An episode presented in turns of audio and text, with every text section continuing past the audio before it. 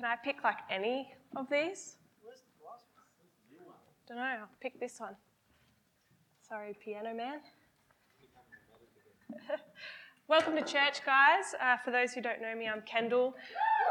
Oh, how nice, because I've been feeling so nervous all day, and that's really cheered me up. Um, I don't know about you, but I've had a very exhausting week. I would say I haven't really done much, but I'm exhausted. Has anyone else had a big week this week? Heads up high. Yeah, wave it in the air like you just don't care. Anyway, all good uh, preachers usually have a story or some kind of element at the start of their talk. I don't have anything. I've I'm tired. um, so I'm just being real with you right now that I am very exhausted. But um, as I've prepared this message, it's been a really exciting time of hearing what God has to say and what He's wanting me to deliver to you guys today. Um, and I just want to like bring us to this point of we've come to church. Some of us may not even want to be here right now. Some of us may be exhausted. Some of us may have had a really massive week and they're just like, or maybe you've had a great week Awesome, that's exciting for you. Um, but just put everything aside, take away all those distractions, um, be present here, open your hearts and your minds to what God has to say tonight. Um, and I'll just pray for you guys. So before I begin, dear Lord, I thank you for this time that we have, um, the time that we've shared to worship you and praise you. Um, I just pray as we, yeah, go into what you have to say tonight, delve into your passage, delve into your word, um, that we'll just have a clear mind, um, a clear heart, and open ears um, to what you have to reveal to us tonight. Um, I just thank you that you're a kind God, a God who loves us so much, um, a God who is re- willing to reveal so many things to us if we just pay attention.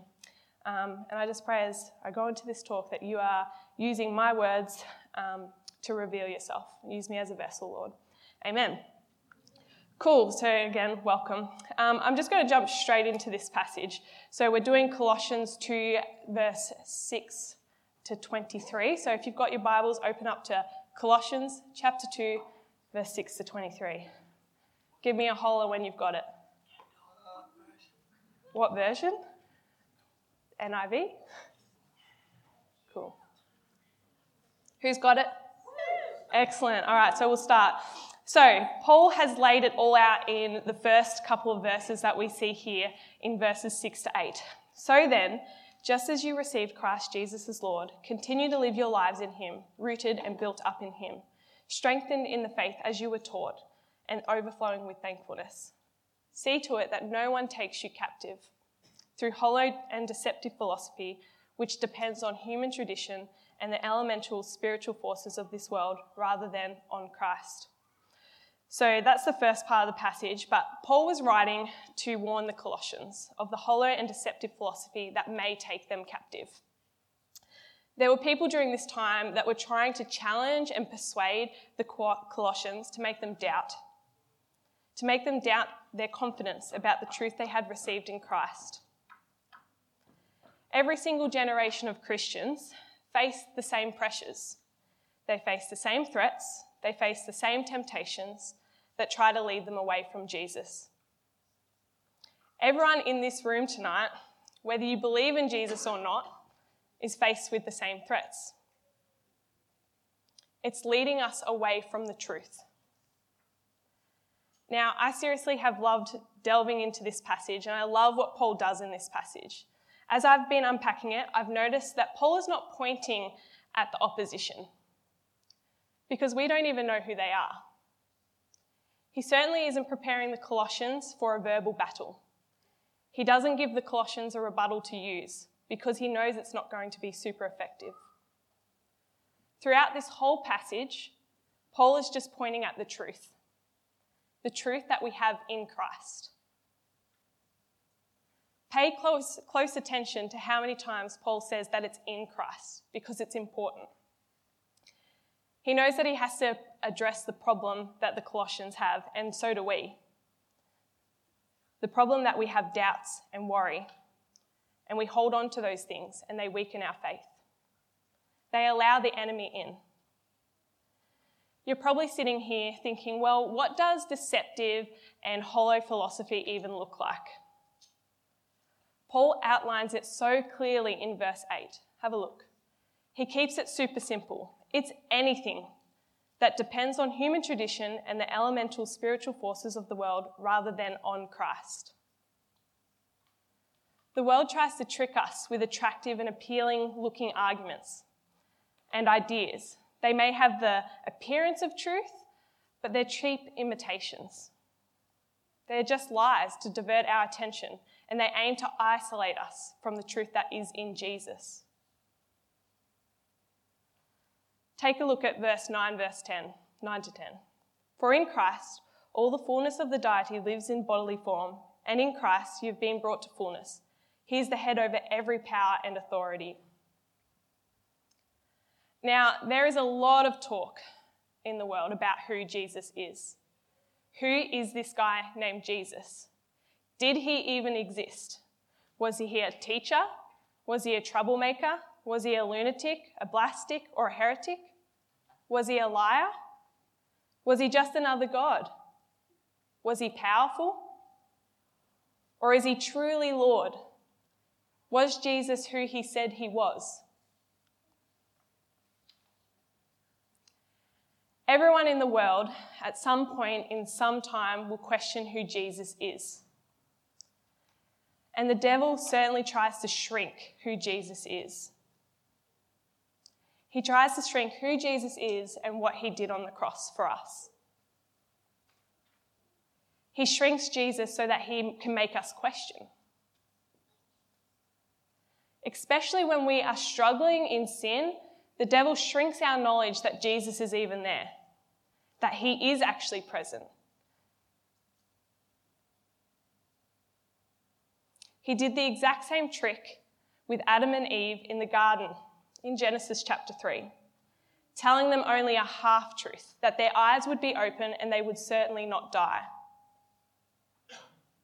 This was to shrink God's glory and his authority, allowing them to be deceived by the snake, so that they may sin against God even though He was always there for them. Now, the question I have for you is who do you say Jesus is? We are happy to call Jesus our Saviour because it guarantees our salvation. But how many of us actually claim Jesus as Lord? Often we don't recognize Jesus by the way that we live. Sometimes we don't want to be saved by our sins, from our sins. We only want to be saved from the penalty that applies, which isn't how it works. Our tendency is to speak of receiving Christ as our Saviour rather than as Lord. Rather than seeking Jesus every day, in every opportunity, in every decision, in every detail, we are more likely to blame time, busyness, and just life for the way that we actually treat Jesus the way that we don't let him lead as Lord. In these verses, Paul is reminding us that Jesus is Lord. He's building up the assurance of the Colossians and this church here today by re emphasizing the truth of the gospel that Jesus is Lord. He is head over every power and every authority. He is the King of kings. Jesus can be our Saviour only because he is Lord. He had to have unquestioned authority over all powers and evils before he could deliver us from them. We have full confidence that Jesus is who he says he is. And we should show it by the way that we live. But when we don't recognize, this, recognize the truth that is in Jesus, when we don't recognize Jesus as Lord by the way that we live, we open ourselves up for hollow and deceptive philosophy to sneak in. Let's look at verses 11 to 17. In him you are also circumcised with a circumcision not performed by human hands. Your whole self, ruled by the flesh, was put off when you were, when you were circumcised by Christ, having been buried with him in baptism, in which you were also raised with him through your faith in the working of God who raised him from the dead. When you were dead in your sins and in the uncircumcision of your flesh, God made you alive with Christ. He made us all, he forgave us all our sins, having cancelled the charge of our legal indebtedness, which stood against us and condemned us. He has taken it away, nailing it to the cross. And having disarmed the powers and authorities, he made a public spectacle of them, triumphing over them by the cross. Therefore, do not let anyone judge you by what you eat or drink, or with regard to a religious festival, a new moon celebration, or a Sabbath day. These are a shadow of the things that were to come. The reality, however, is found in Christ. Now, I always seem to get lumped with the passages that talk about circumcision. I'm not sure why, but through that, again, Jesus, uh, Paul is pointing at Jesus and what Jesus did on the cross. He reminds us that our debt has been paid in full, that we are forgiven through his death when we seek his forgiveness. There's nothing more or less or anything that we can possibly add to Jesus.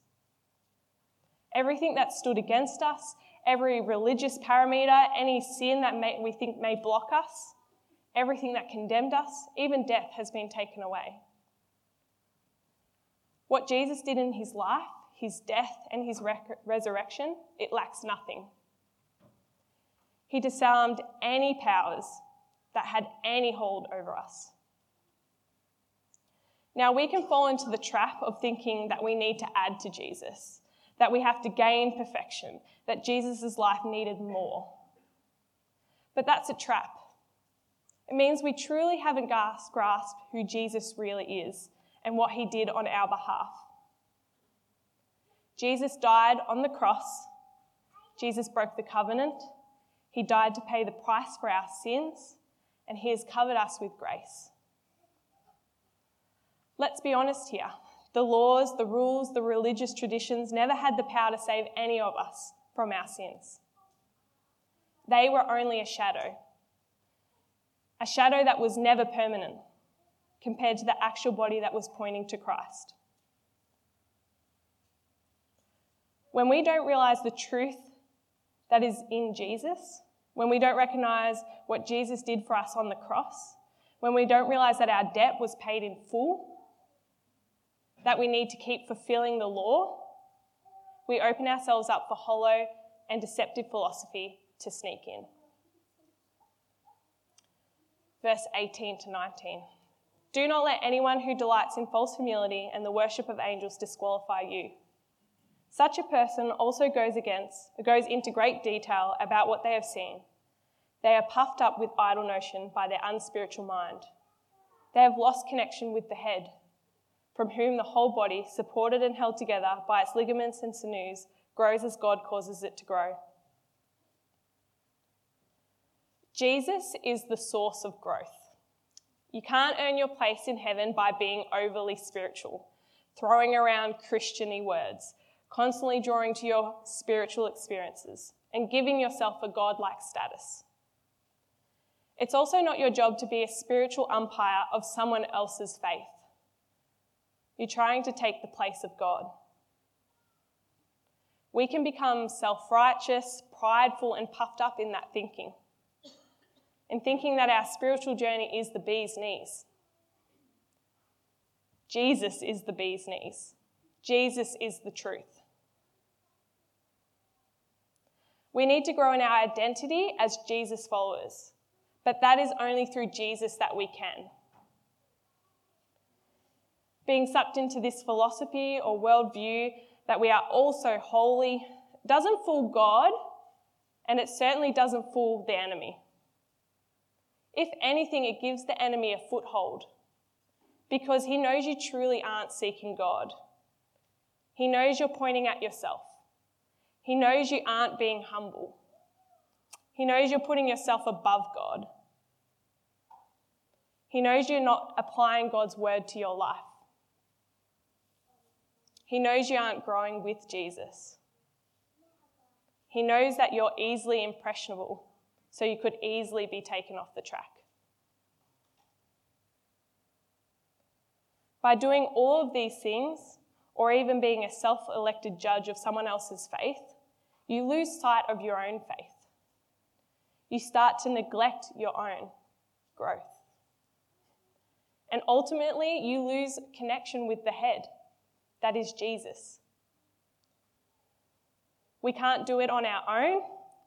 We need to seek Jesus. We need to seek the truth that is in Jesus. When we don't realize that the truth is in Jesus, when we don't recognize that Jesus is the source of growth and the substance, that He is the head of the body that causes our growth, and that we need to seek Him, seek His word, and apply it instead of looking at ourselves as we are the source of strength. When we don't recognize that, we open ourselves up for hollow and deceptive philosophy to sneak in. Verse 20 to 23.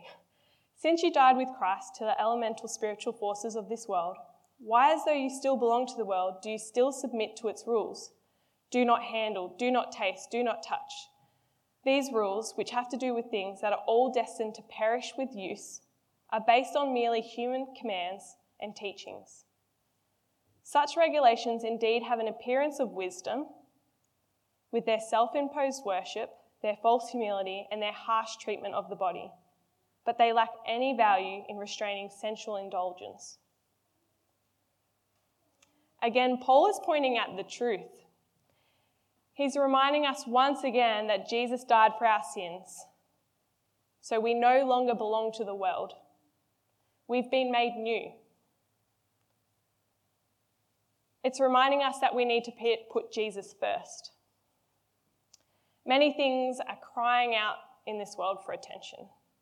Alcohol, sex, drugs, addiction, success, promotions, finding happiness, trying to find love, trying to achieve that dream, self love, self care, labeling your identity with something, anything, belonging, fitting in, witchcraft, mediums, or fortune tellers, other gods, idols, sexuality, religion, science, even things as simple as social media, diets, popularity, personality tests, stresses of school, materialistic objects.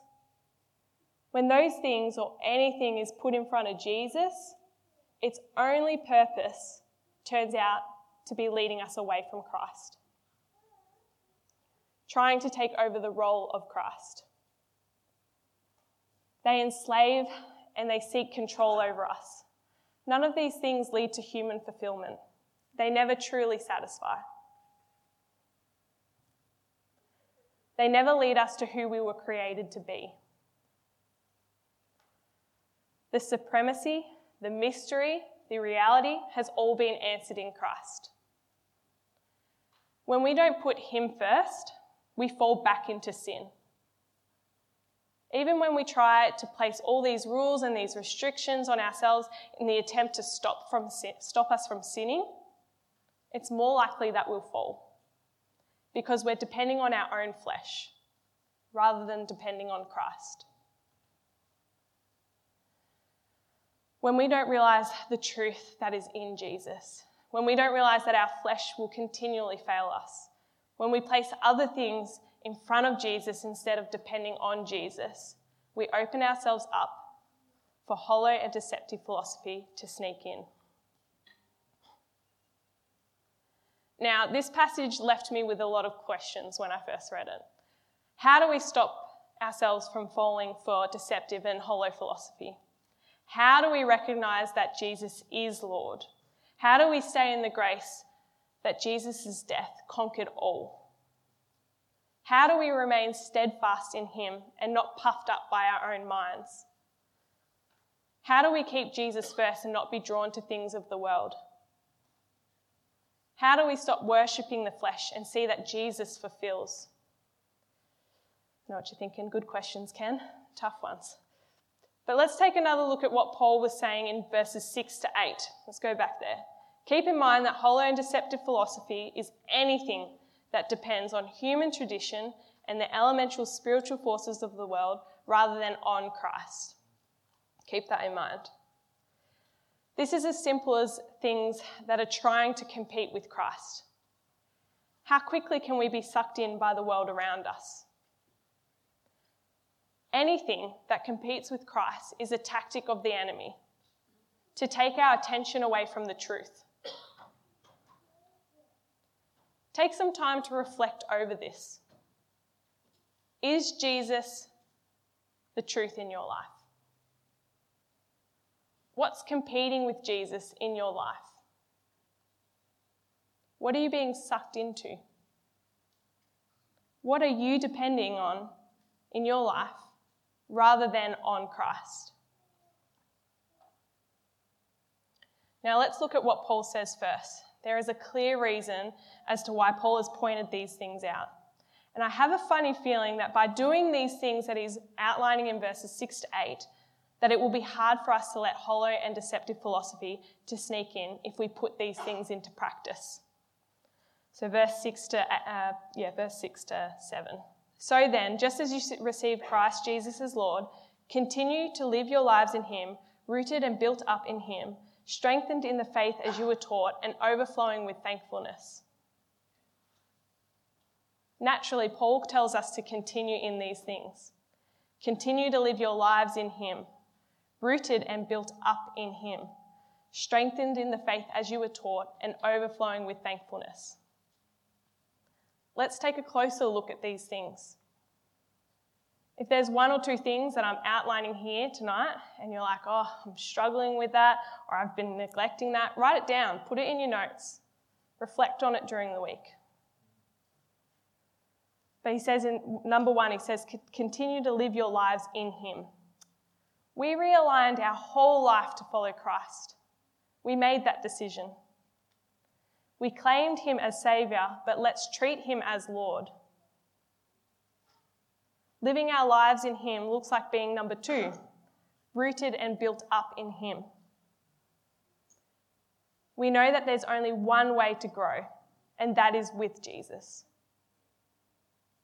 We need to grow in our identity as Jesus followers. We need to make it a daily choice and an action. Does anyone have plants here at home, like, like plants, like monsteras or that type of stuff? Really? Just James? Yeah, come on, put them up. Anyone got plants? I'm a plant mum. I love plants. Cody's stopping me from buying any more plants, even though his dad's a horticulturist and he can get me plants whenever. It's great. um, we never just plant a seed or a plant in a pot and leave it alone. Because let's face it, it will die and plants are very expensive, so we protect it at all costs. We tend to it. We water it, we fertilize it, we put it in a bigger pot if it needs to grow bigger. We do everything that we can to make sure that the roots grow strong. Our lives are exactly the same, and they are worthy to God. In the same way, we need to do that by seeking God in order to grow by number three, strengthened in the faith as you were taught. We need to be reading His Word, applying the truth that is in it in the Word daily. We have a whole Bible, a whole guide just to instruct us. A whole Bible that was written so that we may have life and have it to the full. Are we using it? Or are we neglecting it? When we read His Word, apply His truth, we start to see God move. We start to see God more clearly. We start to understand Him more and His plans and His purposes. Which means we should be number four, overflowing with thankfulness. As Shaz says to me daily, or whenever I'm in the office, we need to have an attitude of gratitude. Can you say it for me, Shaz? Are you here? Can you say it? Say it for me. That's how she says it every time. It cracks me up. But seriously, we need to have an attitude of gratitude. We need to have thankful hearts and thank Christ for what he has done, what he is doing, and what he will do, even when it's really hard to see we need to remember that He is in control. And it's only our earthly response to think otherwise. How often do we just sit and thank God? I can tell you this now we are asking more of God than we are thanking Him.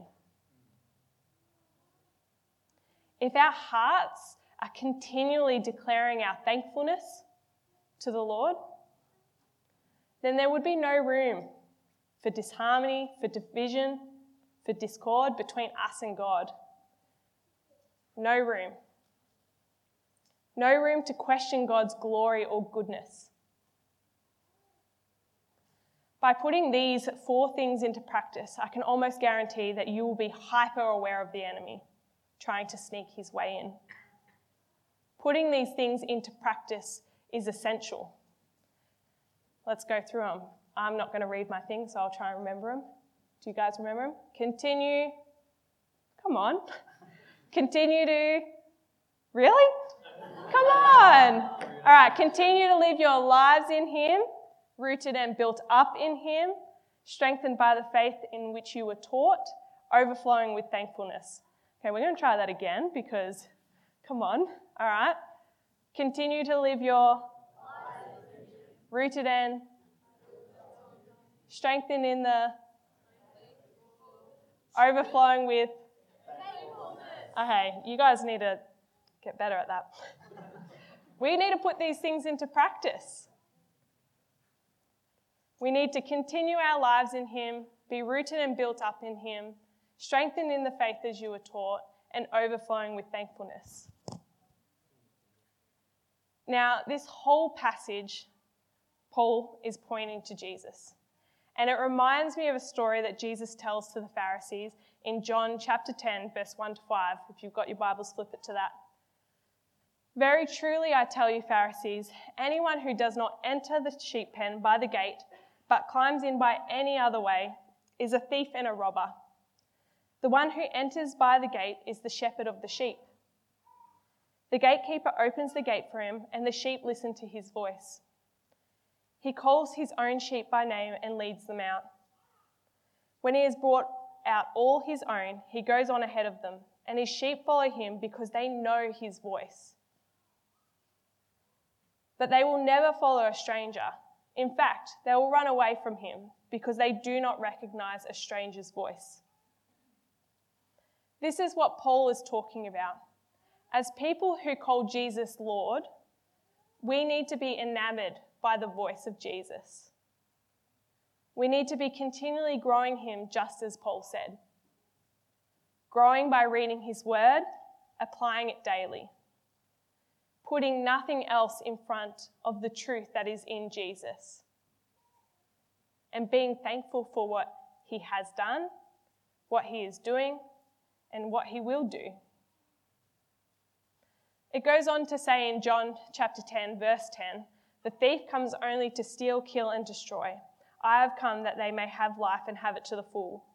We often pull that that one piece of scripture out a lot, and that's why I've pulled it out because I've used the story of the Good Shepherd. The Good Shepherd takes care of his sheep, and they truly know his voice, so they are no risk of being taken captive by hollow and deceptive enemies, robbers, or thieves. Jesus is the truth. Jesus is the Good Shepherd, and he will look after his followers. But we need to continue to live our lives in Him, be rooted and built up in Him, strengthened in the faith as you were taught, overflowing with thankfulness. So that when our enemy comes in with hollow and deceptive tricks up their sleeves, we won't be fooled because we will know His word. We won't be fooled because we will know His truth. We will know that He is truth. And the truth is that everything depends on Christ. The truth that we have in Christ. Let's just do one more practice. Can you be a little bit louder, please? Continue, live your lives in Him, rooted and built up in Him, strengthened by the faith in which you were taught, overflowing with thankfulness. Seriously, write that out, guys, because it's something that you need to practice. And I can tell you this now if the enemy comes and we practice these things, we won't be fooled. We'll know that the truth is everything depends on Christ, and that truth we have in Christ. So I'll just pray for you guys as band comes up. Uh, dear Lord, I thank you for this time. I thank you for um, just the way that you work, the way that you use us as vessels, um, the way that you, yeah, um, allow us to know more of you through the Bible and through, um, yeah, growing in, in our identity as you. I just pray that we put these things into practice, um, that we won't walk out of here tonight from church um, excited for a sausage sizzle. Hopefully, we're excited for a sausage sizzle, but I just pray that we, yeah, continue our lives in you, rooted and built up in you, strengthened in the faith as you were taught, and overflow with thankfulness. I thank you for what you have done um, what you're doing and what you will do. Um, I thank you that you died on the cross for us so that this is all possible. Um, and I just pray that we just have an awesome time of fellowship and worship after this. Amen.